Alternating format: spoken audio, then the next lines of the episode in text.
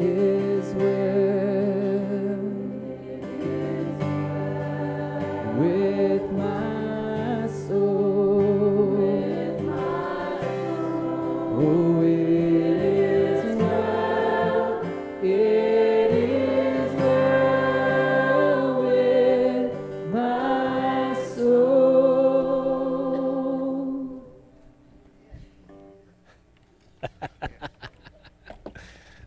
take that, Lucifer. Amen. Oh man, that's such a good song, isn't it? Did you listen to yourselves? I can't help but think that Jesus is on the throne. He nudges his dad and goes, That's our boys and girls. Gosh, that's good. It is well. And that, again, has to be the foundation of the way we think. We have to understand that it is, it is well with our souls. It is well. It is, if not, we can never talk about anything beyond saving our rear ends. If it is not well with our souls, we will spend the rest of our lives trying to be good enough. We will try to make sure that our theology tells us that whatever, whatever we need to hear to make us feel better, it becomes a man centered theology. But when it is well with our souls because of what Jesus Christ has done, we can take, we can take the courageous look. We can take our eyes off of ourselves and we can, we can look at Jesus and we can look at others through his eyes. Because you're not worried about you. Do you realize how much time we've spent worrying about us? Man, God is so good, you guys. And He's so, it is finished. When He hung on the cross, it is accomplished, Father. It's accomplished. And we have benefited from that, and you benefit from it this morning. So take a deep breath and exhale. And no matter what your struggle or, or trial or temptation right now, it is still well with your soul. And that is, that is an unbelievable truth.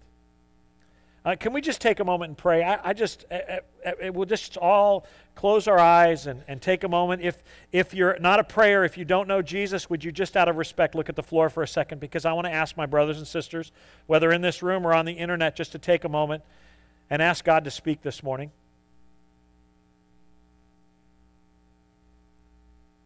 I want you to ask Him to speak to your heart. Tell Him what you, what, what, uh, that your ears are open and, and you want to hear what He has to say to you, please. Now, would you tell them to talk to the people around you?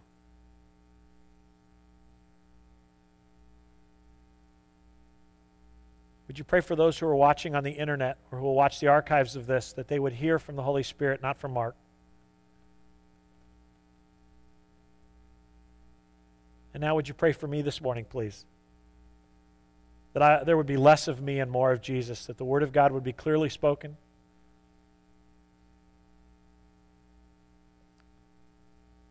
Father, you've heard the prayers of your children, and we commit them to you in the name of Jesus Christ. Amen. my sweet grandmother wore uh, the darkest um, color of Avon makeup she could find. I, uh, I remember as a kid at Christmas, I would always get those uh, things you see on Pawn Stars now, uh, those little cars with cologne in them, if I'd only not opened them and poured them all over the dog. They're worth money now. But my, my grandmother would wear the darkest form of lipstick, and obviously she didn't do it while she looked in the mirror. Unfortunately, a lot of what she wore was on her teeth.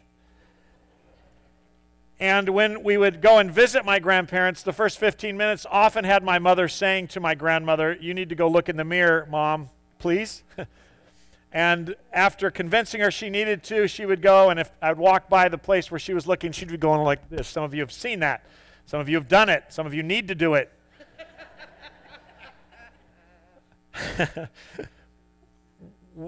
when we think on the vision of that, where somebody thinks their makeup is perfect, and until they're told or until they look in the mirror and realize it's not, that's what James' letter is to the children of God. Um, this is not uh, the believers in Corinth. These believers that James are writing to, these Jewish Christians who are spread throughout the world, um, are not outright rebelling in their sin and they don't appear, at least from this letter, to be tolerating what we would consider as big sins in the church, like Corinth was. And I'm not saying God has standards of sin, but we sure look at some sin differently, don't we? Uh, Corinth was neck deep in immorality, and actually, it seems that we're saying, Look at God's grace, look how sinful we are. Uh, that's not Corinth, or that's not the people James is writing to. These people seem to be very committed. They seem to be uh, very faithful, and in their own eyes, there were even some that James is writing to that actually claims to be spiritual leaders and wants to be teachers, and he addresses that with them. However, James writes this letter because they don't realize that there's makeup on their teeth, that their sin is smudged around them in places that they don't realize that they have blind spots. I mean, let, us be honest, and we need to realize this. One of the things we love to do in the church is we like to talk about the big sins because there's only eight of us really giving into those. And when we're not talking about the things that we struggle with, we feel better and we can attack those things. We all agree on them. I want you to know that even the Christian who is committing adultery, no matter how many times they say that they're happy and God's making them happy, they know it's not right. And I think sometimes the church likes to, t- likes to overtalk things. And, and by doing that, Satan gets us to ignore the, the, the smudge of sin on our teeth. Most of us are like that. We're doing pretty well, but we just don't really want to think too much because we realize there's smudge. And that's what's happening to these people he's written to. Uh, some of the evidences of the smudge that he points out is they've lost their joy. They had stopped seeing life and trials and tribulations from God's perspective. They were treating others based purely on their, on their social and economic status. They were prejudiced. They were verbally abusive to each other and to those outside of the church. Uh, they were not listening to the Holy Spirit. And when they did hear him speak, obviously they weren't obeying what he was telling them. And, and, and, so, even though the church did not have a major problem, or these Christians with adultery or an epidemic of immorality like Corinth did, their problem was much more spiritually dangerous, I think that's, that's something that I really hope over time I've convinced you of. If you decide today to start shooting up heroin, you know that's stupid. I mean, you know that's ridiculous. You may try to excuse that behavior, but you know it's inappropriate. But what's more dangerous than shooting up heroin is the believer that thinks they're in fellowship with God and excuses a bad attitude or a, a, a, a smudge. Well, that's just how I put my makeup on. If you don't like my teeth this color, don't look. And that is the attitude of our culture right now. Please don't just look at what's going on from Washington, D.C., and see it as a problem in the school district or in businesses, but see it understanding as a, as a culture, a mentality, a mental change of our culture. We no longer live in a what some would call a post Christian era, we now live in a post moral era. Please understand that this was not invented in Washington or Hollywood or New York. This was invented in hell. Satan is the author of chaos. He's not the author of order. God is an author of order. And when there is chaos, there's not wisdom and truth. And sometimes we believe that the antidote to chaos is legal, is, is, is uh, merely, and there's nothing wrong with making laws that create order, but it is not the solution eventually. All you can do is take a gun to somebody's head and make them act orderly. What we need to do as the church, and what we haven't done, is we have taken our emotional investment away from reaching the lost for Christ, which actually transforms them into an orderly world an orderly worldview through Jesus Christ and the Holy Spirit that lives within them. And we have t- spent our emotional energy in a liturg- liturgical, uh, liturgical, in a, in a political type emotion that doesn't really change people, it just changes co- culture. And where we stand today, in my opinion, is there are more of them than us. There are. You may hate that. You may want to say, well, we may be a center right country. Whatever you want to call us, we are not this country, though claiming somewhere around 75% to be Christians, if that were true, the fruit of Christ in our lives would have an effect on our culture, and it's not. And as Christians, in our panic, we, we, we try to change people. And now, this is the wonderful thing about the time we're living in. We now have a moment to reflect on what we value and why we value it. We have a moment to decide if we still care about the lost more than we care about shopping at Target. Now, let me be clear again. I've never said you shouldn't boycott. I just said you can't boycott a place uh, without first, first taking into account you have to maintain your ministry to people. Now, for those of you who think that, well, what do you want to do with Washington? Do this. I think every one of us should make so much noise in Washington, D.C., and if necessary, look, at some point, I, I just want you to know that my daughter's 18 and she's about to leave high school and she's going to probably go to SFA or A&M and she is probably going to live in a dorm. I want to make it clear. The minute the government says that she can have a male roommate in a female dorm, the whole game changes. I'm not putting my kid in a dangerous position like that. Well, I thought you said go I said go to the bathroom at Chick-fil-A, the Christian John. I didn't say you have to use the bathroom at Target and, and witness. I just said you got to go minister to people. And you know, I, I do not think, okay, for those of you who are into the boycott, now you have to boycott the public school system. I expect to see you there Monday.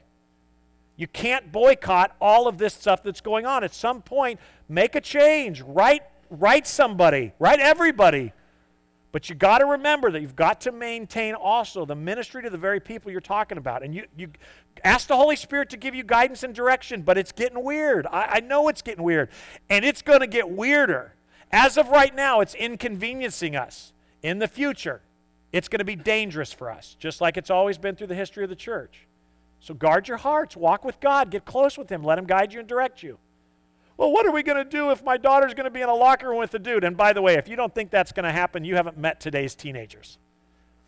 What are you going to do? We'll figure something out together, right? So, are we going to have a Christian school? no!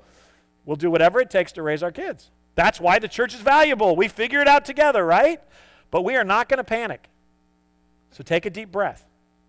So, we've been talking about this for several weeks, for several months as we've been going through James. I mean, James has been incredibly practical, has it not? Because he's writing to a group of people who are pretty religious, pretty Christian, but they are divided in their loyalty between God and the world. And they're trying to figure out some of the same questions we are. How do I love the lost and not tell them off because they're so stupid? It's one of the questions. How do I have joy and trials at the same time? Fair questions. And he gave us the answer in recent weeks in James chapter 4, 7 to 10. This is his answer. What do you want us to do, God? It's getting immoral. Humble yourselves before God. Resist the devil. That's what I just said. Walk on. Go to the bathroom at Chick fil A. And then go to Target. Walk on. Resist the devil. Can I just tell you something? Satan is not that smart. He's just been doing this for thousands of years. And if we could realize do you know why I believe? This is my opinion. Boop, opinion. Do you know why I believe that we don't have the demonology here in the States that they have in other parts of the world? In other parts of the world, they are conditioned to be afraid of the evil one, and, it, and, and the result of that is to worship him. In our Christian, religious, whatever you want to call it, culture, if Satan manifests himself right now in this room and things start flying around and you saw what is already going on, just to make it clear, there are demons in this room. There are. Scripture says that. There are also angels. They're in this room. If they manifest themselves, do you know what most of you would do? What would most of us do? Okay. Okay, just so you know, let me, let me answer this for you. some, some said laugh. So, uh, what we would probably do is run, okay? We'd, we'd get to the parking lot, and then we'd break up naturally into groups of five and start praying. Do you know why? Because all of a sudden we would realize that we're in a spiritual war. That's why I believe Satan doesn't do it. He doesn't want to out himself. He wants, he does his best work in our lives when we believe he isn't real. And, he's, and it's worked. In other cultures, it drives them to worship him. In this culture, it might drive people back to worshiping God. So he's smarter than that. And you have to understand that. He does his best work in this culture in chaos. And when we don't take him seriously, we don't take him seriously. So we, we act in our flesh without our prayer. That's why he says here, humble yourselves before God, resist the devil, and what will he do? Flee from you. Come close to God, and God will come close to you. Wash your hands, you sinners. Purify your hearts, for your loyalty is divided between God and the world. Let there be tears for what you have done. Let there be sorrow and deep grief. Let there be sadness instead of laughter and gloom instead of joy. Humble yourselves before the Lord, and he will lift you up in honor. James is telling these believers to look in the mirror and get rid of the smudge uh, that is uh, by surrendering themselves to the Lord as his kids. As Jesus said, he, they are to take up their crosses, put their selfish ambition aside, and follow him. And I, and I want you to pay attention here. Everybody, pay special attention. Up to now, and actually for the rest of this letter, except for the six verses we're in today, this letter is written to believers, to us. And, and for many of you watching on the internet, and maybe even some in the room, you're listening. You're in a search for truth. And you've been listening to this conversation because I've heard from some of you, again, off the internet. You're out there. And you're like, it's nice to hear a pastor say these things.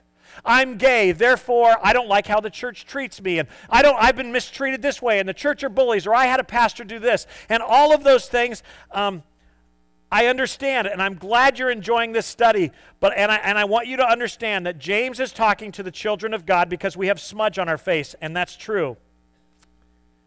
And, and as we have taken an honest look at these believers that James is writing to, we could not help but look at ourselves and how we react to an immoral culture, especially today in our country, where we seem to be running towards moral and social chaos. And for a lot of us, this study is changing how we react to uncomfortable decisions of a post moral culture. We are reacting, God willing, now more thoughtful, with an eternal perspective instead of reacting in panic. Here's where I want to turn to the, today's text. While we, the children of God, have been having this conversation with each other and with our dad, and you've been listening in, and you've been refreshed by it, or going, go, Pastor, stick it to the Southern Baptist. There have been some of you who are celebrating that, and that's not different than what was going on in James' time. Having read this book now, dozens and dozens of times, there is a weird change in tone in these first six verses of James chapter 5, and I hope you're there, if not, turn there. You see, I believe that this part of the letter, these six verses, are written to those of you who are watching James rebuke the church. Tell us to clean up, get rid of the smudge. This section of this letter, I believe, is writing to people uh, who Actually, he does not, for the first time in this letter, identify as brothers and sisters. He identifies them. Well, let's jump in. Look here, you rich people. Weep and groan with anguish because of the terrible troubles ahead of you. Your wealth is rotting away, and your fine clothes are moth eaten rags. Your gold and silver have become worthless. The very wealth you are counting on will eat away your flesh like fire. The treasure you have accumulated will stand as evidence against you on the day of judgment. For listen, hear the cries of the field workers whom you have cheated out of their pay. The wages you have held cry out against you. The cries of those who harvest your fields have reached the ears of the Lord of heaven's armies. You have spent your years on earth in luxury, satisfying your every desire. You have fattened yourselves for the day of slaughter. You have condemned and killed innocent people who do not resist you. Uh oh. It turns. It turns. You see, all of a sudden, James says something that you need to understand. And this morning's message like this morning's text, is for those of you who do not know where you stand with Jesus Christ. And let me add, those of you who may think you stand with Jesus Christ but hate his body. It is true that we may have lipstick smudge on our teeth as the children of God. But it is also pr- true that you have a bigger problem than we do. And if for a moment in time you can put away your feelings about the church and your frustration with the church because all of that and all of agreeing with the things that are said from this pulpit and other pulpits across this country make you feel better, the truth is, feeling better does not solve your eternal problem. Because if you do not deal with your sin, it will catch up with you and you will stand before the judge who is also our daddy. And James pulls nothing back when he says in verse chapter 5 verse 1, "Look here you rich people, weep and groan with anguish because of all the terrible troubles ahead of you." Don't get caught up in him describing them as rich. I mean, too, much, too much of that goes on in the study of James. James is writing. Now, again, I want you to understand how you study the scriptures. This letter is not written to you, it is written for you. There is a context in which James is writing. And, and, and if you get caught up in the rich, you're going to think that James and ultimately God doesn't like people with wealth. The problem is not how much they have in their wallet. The problem is he doesn't call them brothers and sisters. The problem is not how rich they are, but the problem is that these people, these wealthy people, if you read the letter, are being treated as favored guests in the church. And that although although they are not right with God, they are being treated with kid gloves, which may in fact make them think they are right with God, when in fact they are not right with God, and therefore, even if you're right with the church but wrong with God, there's still eternal judgment to pay. Now, follow me. I want you to understand something. Today, by the church's rhetoric and our rage, we have taken our eyes off the ball and allowed everybody else to take their eyes off the ball. By that I mean this Instead of somebody who chooses to reject God, it doesn't matter if they're gay or straight, we, our rhetoric has become so loud that they have been able to attack us.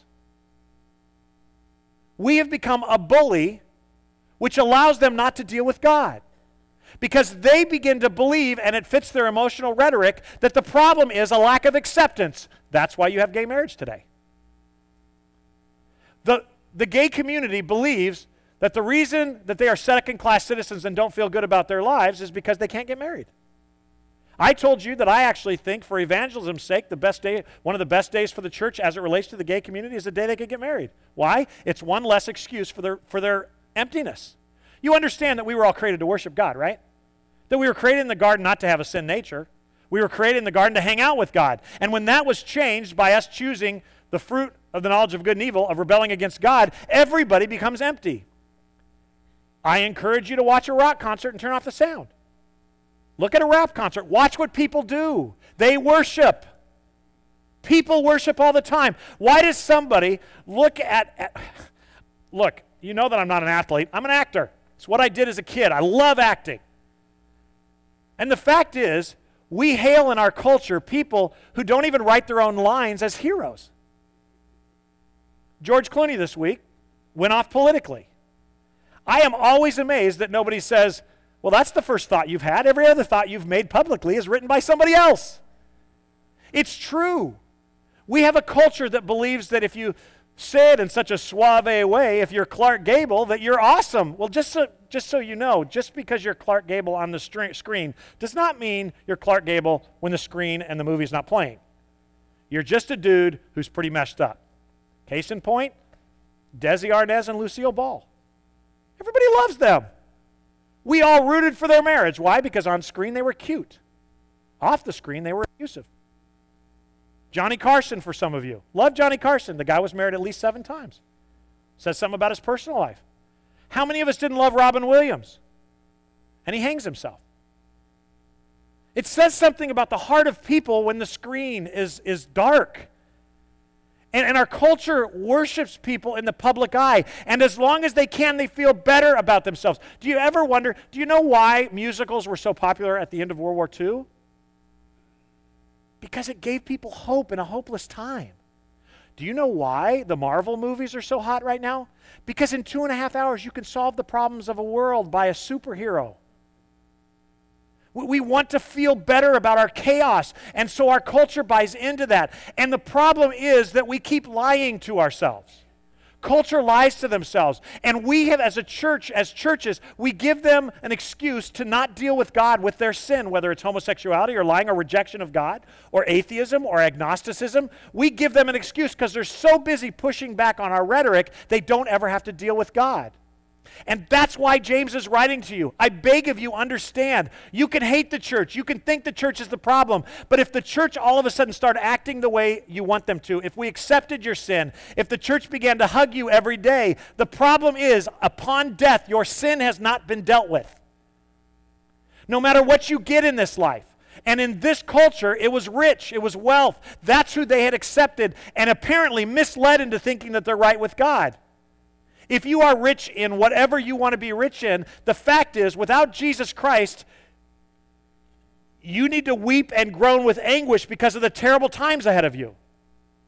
To live the rest of your life in nice clothes and acceptance or whatever, emotional or otherwise, and to die and go to hell is still to lose. And this isn't just James talking. Look at Romans chapter 2, verse 5. Because you are stubborn and refuse to turn from your sins, you are storing up terrible punishment for yourselves. For a day of anger is coming when God's righteous judgment will be revealed. But he will pour out his anger and wrath on those who live for themselves, who refuse to obey the truth and instead live lives of wickedness.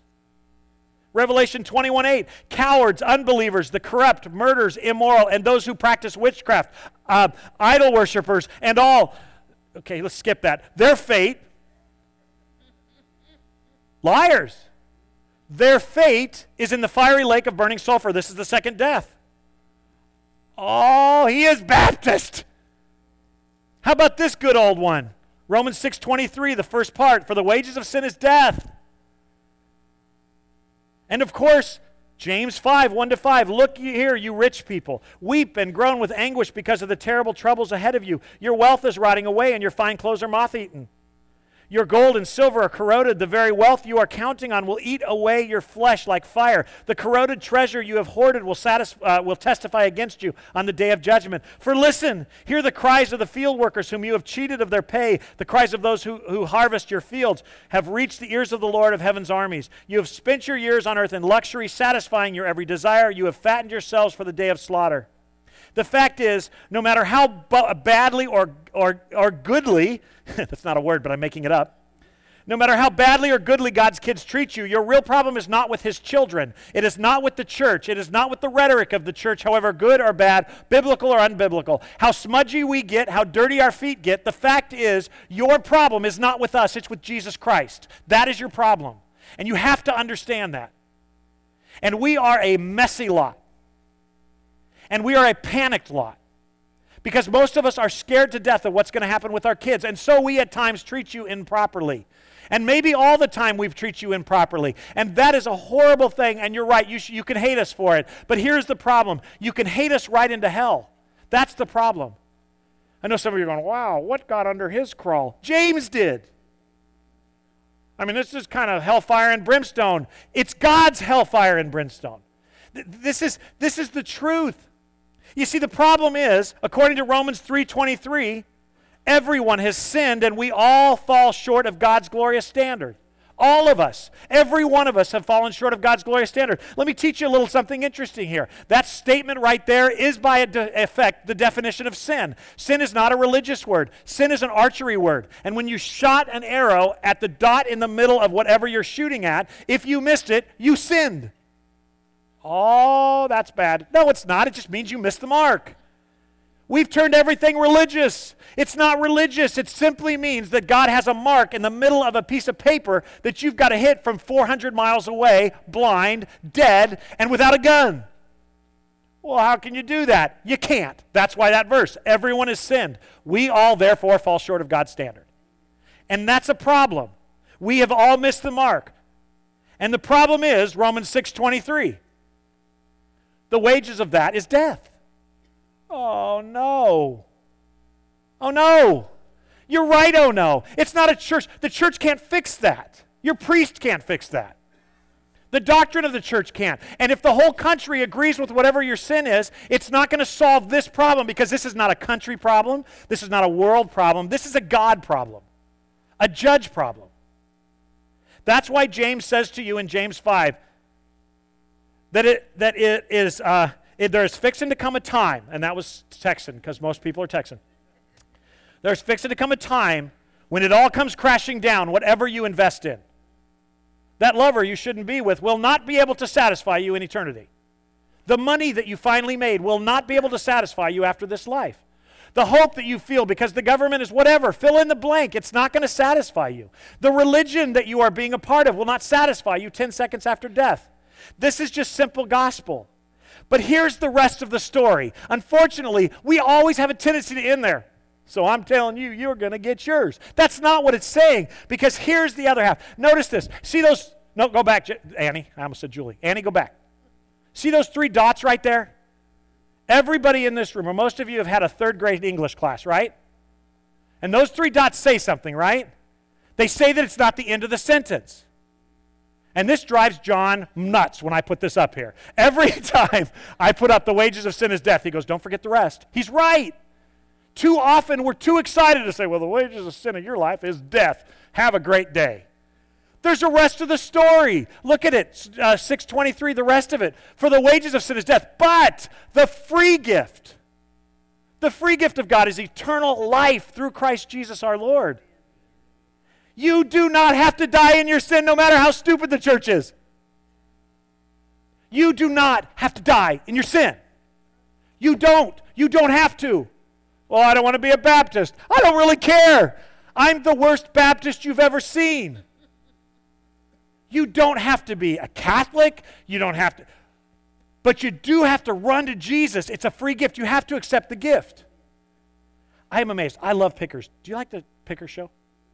I love that show. And I am amazed when those guys go into, a, into, into a, a, an old barn and under a pile of junk is a really sweet car with all its original stuff.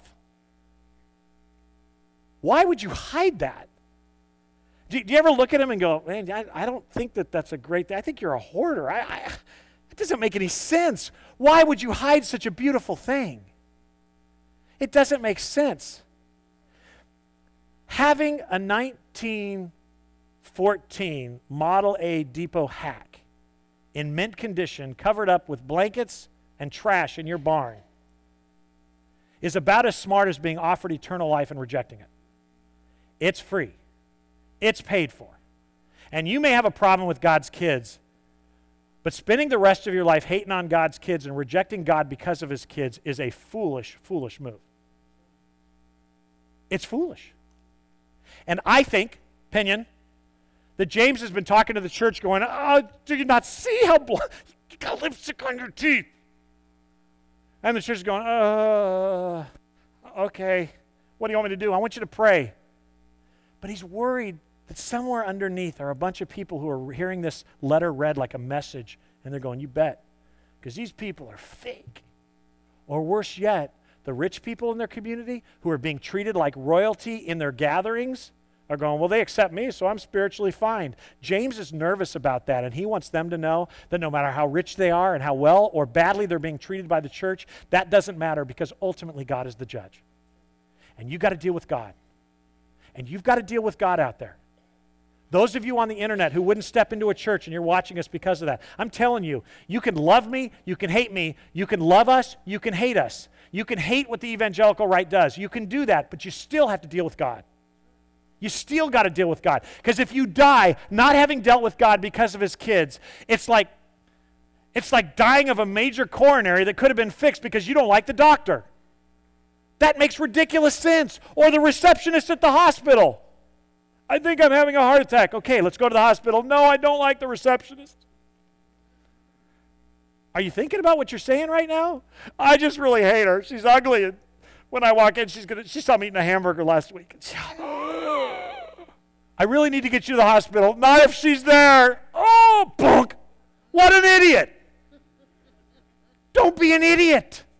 Don't be a fool. Don't believe the hate and don't believe the love.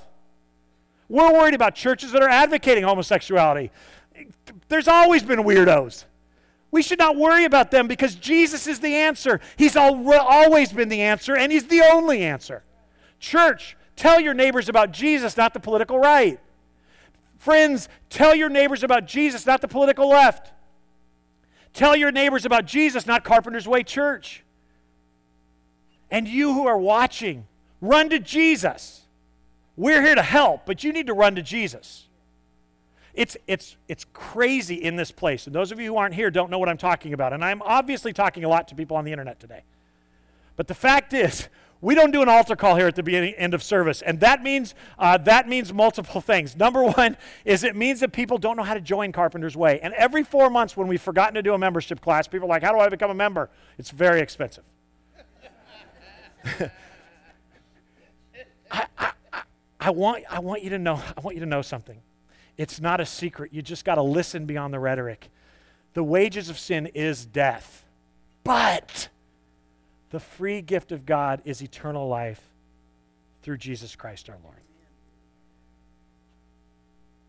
Romans 3 23 to 25. For everyone has sinned. I already shared this with you. We all fall short of God's glorious standard. Yet God. I think this is a major bad translation. Should have said but God. It's my favorite two words in the New Testament. I, I'm just kidding. They could bury me in Greek. But God, undeserved kindness, declares that we're righteous. Are you kidding me? He did this through Jesus or Christ Jesus when he freed us from the penalty of our sins. Wow. For God presented Jesus as the sacrifice for our sin. Here it is. People are made right with God when they believe that Jesus sacrificed his life, shedding his blood. That's it. That's it. The last verse even tells you how to be saved. Being made right with God is simply an act of believing. And growing up in the United States of America, which most of you have, you're familiar with these two verses, John 3:16. For God so loved the world, he loved the world so much that he gave his one and only son, so that everyone who believes in him will not perish, but have eternal life. It's as simple as that. And then the next verse. God sent his son into the world not to judge the world, but to save the world through him.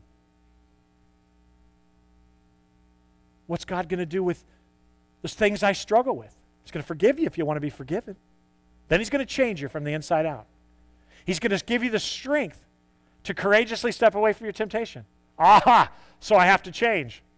No, you have to acknowledge you're a sinner and He's the only one that can save you. You will be changed after. That's what James is about. It's practical. Here's the deal you may think that the worst problem in life is people's meanness, or the church's treatment of your kind of folk, or war, or eating meat. Whatever you think the main problem with humanity is, whether it's global warming or even capitalism, let me just tell you that even if that problem was solved into your liking in this lifetime, you will still have a problem with the creator of the universe, who happens to be God, who happens to be my dad. And if you have died not having dealt with him as it relates to your sin, you will be judged. You will be held accountable. Let me tell you something he wants me to tell you about this morning. He wants me to tell you that he is not mad at you, he's mad about you so much that he actually sent his only, and I want to be careful when I use this word, but his only be- biological. We use the word begotten. There's only one Son of God that was actually DNA connected by the Holy Spirit. I do not want a conversation about him being the same and all that. It's still in there 100% man, 100% God. I do not have it figured out, and I eat the pretzel, I don't study it. But the fact is, his only biological child, he said, I'd kill you so that I could save them. And if you're gay, straight, in transition, wherever you are today, a murderer, a liar, a thief, an adulterer, a pornographer, a Catholic, a Baptist, a Methodist, a Lutheran, a cultic, a Church of Wells person, if you call upon the name of the Lord, he will save you. He will. He's promised to. Because the price has already been paid. Family, I, I, know, I, I know what I'm about to read you. You've heard on a, several occasions, but it's the best illustration I've got, and today's message really isn't for you. So I'm going to ask you to indulge me. There was a certain professor of religion named Dr. Christian, Christensen. He was a studious man who taught at a small college in western United States. Dr. Christensen taught the required survey course at Christianity at a particular institution. Every student was required to take this course his or her freshman year, regardless of his or her major. And although Dr. Christensen tried hard to communicate the essence of the gospel to his class, he found that most of his students looked upon the course as nothing more than required drudgery. Despite his best efforts, most students refused to take Christianity seriously. This year, Dr. Christensen had a special student by the name of Steve. Steve was only a freshman but was studying with the intent of going into seminary for ministry. He was popular, well liked, and he was an imposing physical specimen. He was now the starting center on the school football team and was the best student in the professor's class. One day, Dr. Christensen approached him and asked Steve to stay after class so that they could talk. How many push ups can you do, son? Steve said, I, I do about 200 every night. 200? That's pretty good. Do you think you could do 300? Well, I, I don't know, he said. I, I've, I've never really done 300 in one sitting. I need you to tell me, can you? I, I, need you to tell me if you think you can. I, I don't know. I, I could try. I would sure be glad to try. Yeah, I, I can do it. I'm pretty sure I can. Dr. Christensen said, Good. I need you to do this on Friday. Let me explain what I have in mind. So Friday came. Steve got into the class early that day and he sat in the front of the room. And when the class started, the professor pulled out a box of donuts. Now, these weren't your normal kinds of donuts, they were extra fancy, they were big, they had cream centers and frosting swirls. Everyone was pretty excited it was Friday. Was the last class of the day, and they were going to get out early for a long weekend, and the party would begin in Dr. Christensen's class with donuts. So Dr. Christensen took the box and he went to the first girl in the first row and he said, Cynthia, would you like to have one of these donuts? She said, I sure would. Dr. Christensen then turned to Steve and he said, Steve, would you please do 10 push ups so that Cynthia can have a donut? Sure. He jumped down from his desk to do a quick 10. Then Steve again sat in his desk. Dr. Christensen took a donut and a napkin and set it on her pl- uh, desk in front of her. So then he went to Joe, the very next person. And he asked Joe, You want a donut? Of course, Joe said, Yeah, I love donuts. Dr. Christensen asked Steve, Will you please do 10 push ups so Joe can have a donut? Steve did 10 push ups, Joe got a donut. And so it went down the first aisle. Steve did 10 push ups for every person before they got their donut, and down the second aisle until Dr. Christensen came to Scott. Scott was a basketball player and was in good physical condition as Steve. He was popular and never lacking for female companionship. But this time, when, doctor, when the professor asked, Scott, do you want a donut? His reply was, Can I do my own push ups? Dr. Christensen said, No. No, Steve has to do them for you. Then Scott said, Well, I don't want one. So Dr. Christensen shrugged, shrugged his shoulders, turned to Steve anyway, and said, Steve, would you please do 10 push ups so Scott can have a donut he doesn't want? With perfect obedience, Steve started to do 10 push ups. Scott said, Hey, I said I didn't want one. Dr. Christensen said, Look, this is my classroom, my class, my desks, and these are my donuts. Just leave it on the desk if you don't want it. And he took a napkin and a donut and he set it on his desk. Now, by this time, Steve had begun to show a, slow down a little bit. He just stayed on the floor between sets because it took too much effort to get up and down in his chair. You could start to see a little perspiration coming around his brow. Dr. Christensen started down a third row. Now, the students were beginning to get a little angry at him. Dr. Christensen asked Jenny, Jenny, do you want a donut? Sternly, she responded, No. Who are you to tell me that he has to do push ups for me I don't want? Dr. Christensen quietly looked at Steve and said in a, in a mellow voice, Steve, would you please do 10 more push ups so Jenny can have a donut that she doesn't want?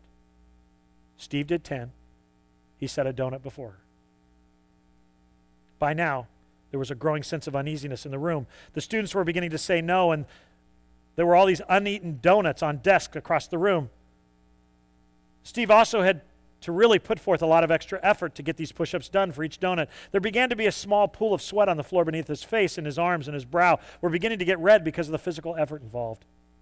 Dr. Christensen went to Robert, who was the most vocal unbeliever in the class, to which to watch uh, uh, Steve do each push up to make sure he did him uh, the 10 full push ups. He asked him to stand next to him. He sent Robert over to where Steve was so he could count them one at a time and tell him if it wasn't enough, he'd have to do another.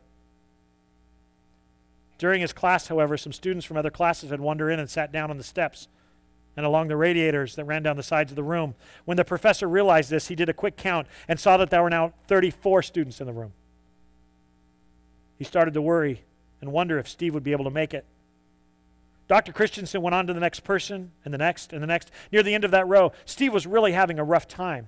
He was taking a lot more time to complete each set. Steve asked Dr. Christensen, Sir, do, do I have to make my nose touch the ground on each push up?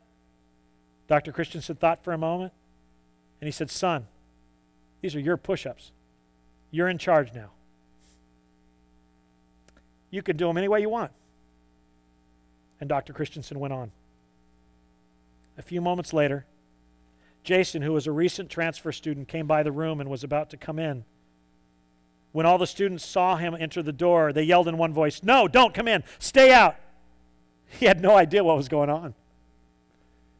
Steve picked up his head and he said, No, no. Let him come in. Professor Christensen said, You realize that if Jason comes in, you're going to have to do 10 push ups for him as well. Steve said, completely out of breath, Let him come in. Give him a donut. So Dr. Christensen said, okay. Steve, I'll let you have Jason's out of the way right now. Jason, do you want a donut? Jason, new to the room, hardly knew what was going on. Yeah, he said, I want a donut. Steve, will you do 10 push ups so that Jason can have his donut? Steve did 10 push ups very slowly and with great effort. Jason, bewildered, was handed a donut and sat down. Dr. Christensen finished the fourth row, then started on the visitors seated by the heaters. Steve's arms are now shaking with each push up in a struggle to lift himself against the force of gravity. Sweat was profusely dropping off of his face, and by this time there was no sound except the heavy breathing. There was not a dry eye in the room either.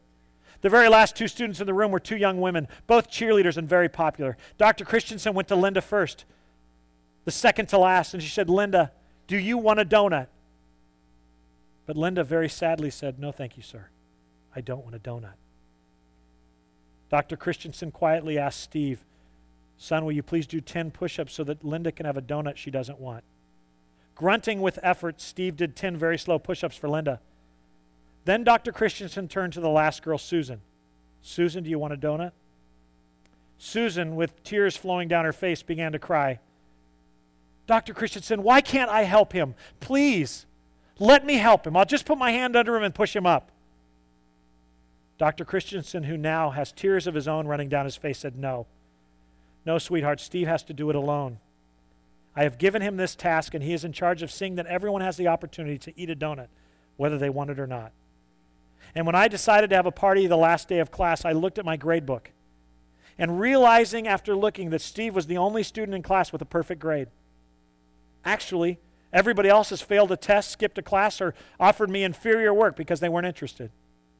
Steve, on the other hand, told me that in football practice, when a player messes up, he has to do push ups. I told Steve that none of you could come to my party unless he paid the price by doing your push ups. He and I made a deal for your sakes. Steve would do 10 push ups so Susan can have a, have a donut. Steve, will you be faithful to this task? Steve, one more time, got down, slowly finishing his last push up with the understanding that he had accomplished all that was required of him, having done 350 push ups. His arms buckled under him and he fell to the floor and collapsed. Dr. Christensen then turned to the room and said, So it was that our Savior Jesus Christ on the cross said to the Father, Into thy hands I commit my spirit. And with the understanding that he had done everything that was required of him, he yielded up his life. And like some of those in the room, many of us leave that gift on the desk uneaten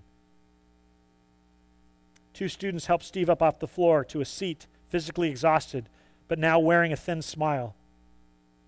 Dr. Professor went over to him, put his hand on his shoulder, and whispered in his ear, Well done, you good and faithful servant.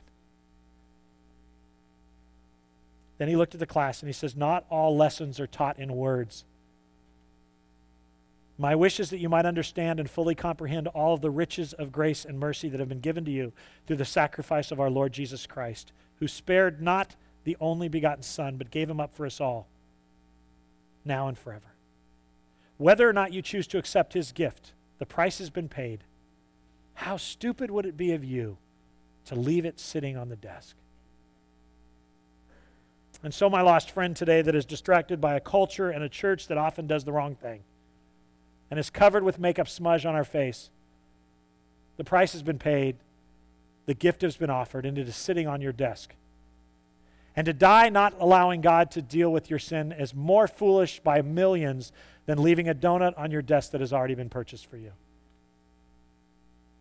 And so I simply end with this in Romans 10 9 through 13.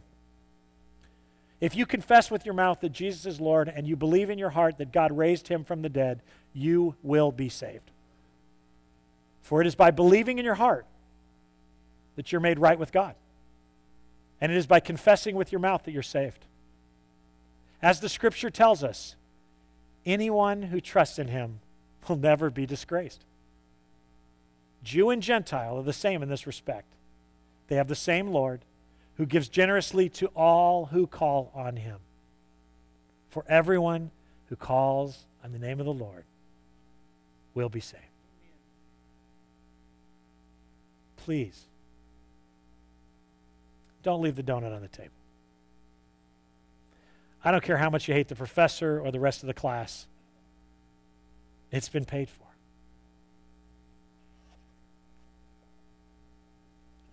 For you, brothers and sisters who've been listening in, the next verse that we'll get to in a couple weeks kind of sets the tone for the rest of the book, and it's pretty cool. Anna, will you put James 5 7 up there? Dear brothers and sisters, be patient as you wait for the Lord's return. We'll get back to that in a couple of weeks. As for the rest of you who are finding it exciting to watch the church struggle with herself, our struggle is temporary and maybe self serving and silly, but it's nothing more than makeup on her face. Don't be distracted by that. Call on Jesus. So here's how we're going to end this service.